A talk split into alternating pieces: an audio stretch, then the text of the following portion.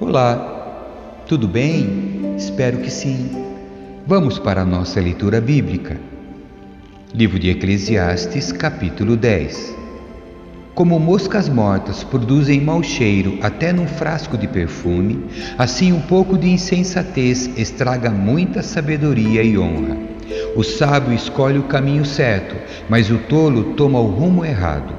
Os tolos podem ser identificados apenas por seu modo de andar. Se uma autoridade se ira contra você, não abandone seu posto. O espírito calmo pode superar até mesmo grandes erros. As ironias da vida.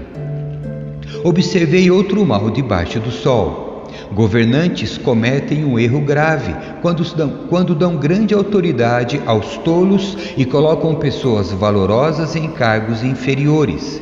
Cheguei a ver servos andando a cavalo como príncipes e príncipes andando a pé como servos. Quem cavar um poço corre o risco de cair nele. Quem derruba um muro corre o risco de ser mordido por uma cobra. Quem trabalha numa pedreira corre o risco de ser ferido pelas pedras. Quem corta lenha corre perigo a cada golpe do machado. Trabalhar com um machado sem corte exige muito mais esforço, Portanto, afia a lâmina. Esse é o valor da sabedoria. Ela o ajuda a ser bem-sucedido. Se a cobra morde antes de ser encantada, de que adianta ser encantador de serpentes?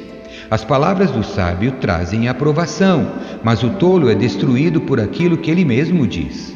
O tolo baseia seus argumentos em ideias insensatas, por isso suas conclusões são perversa loucura mesmo assim, falam sem pensar.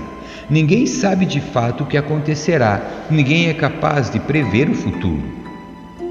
O tolo fica tão exausto com seu trabalho que nem consegue encontrar o caminho de casa. Como é triste a terra governada por uma pessoa imatura, cujas autoridades fazem banquetes logo de manhã.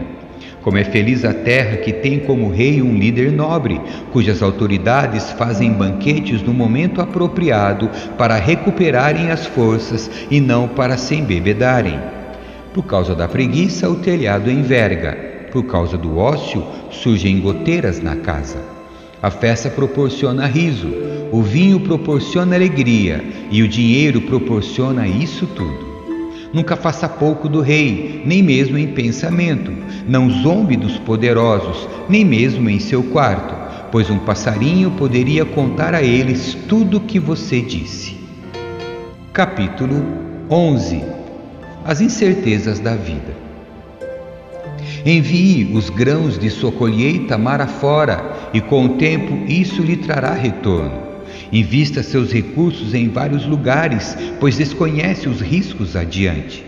Quando as nuvens estão carregadas, vêm as chuvas. Quando a árvore cai para o norte ou para o sul, ali permanece. O agricultor que espera condições de tempo perfeitas nunca semeia. Se ele fica observando cada nuvem, não colhe.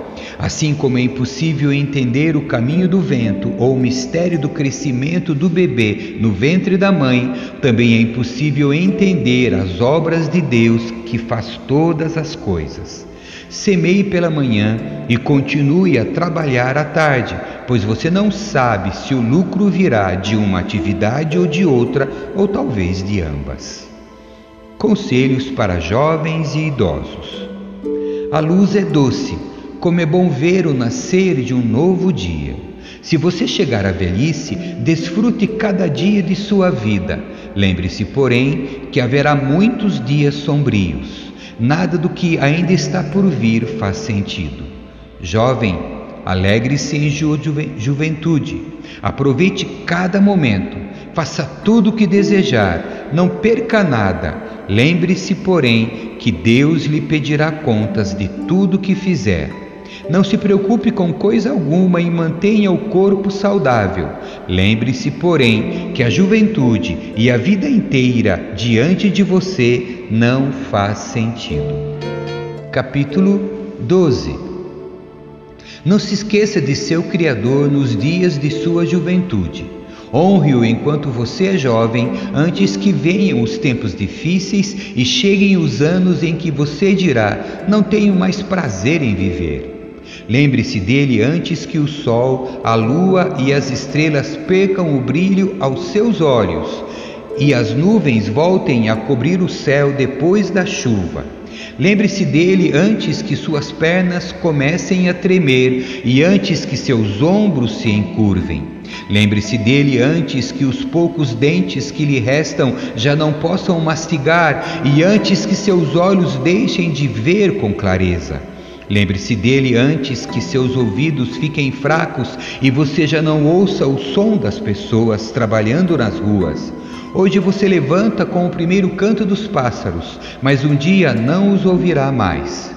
Lembre-se dele antes que você tenha medo de cair e se preocupe com os perigos nas ruas, antes que seus cabelos fiquem brancos como amendoeira em flor e você se arraste como um gafanhoto prestes a morrer, e antes que você perca o desejo. Lembre-se dele antes que falte pouco para descer ao túmulo, seu lar eterno, quando os pranteadores chorarão em seu funeral.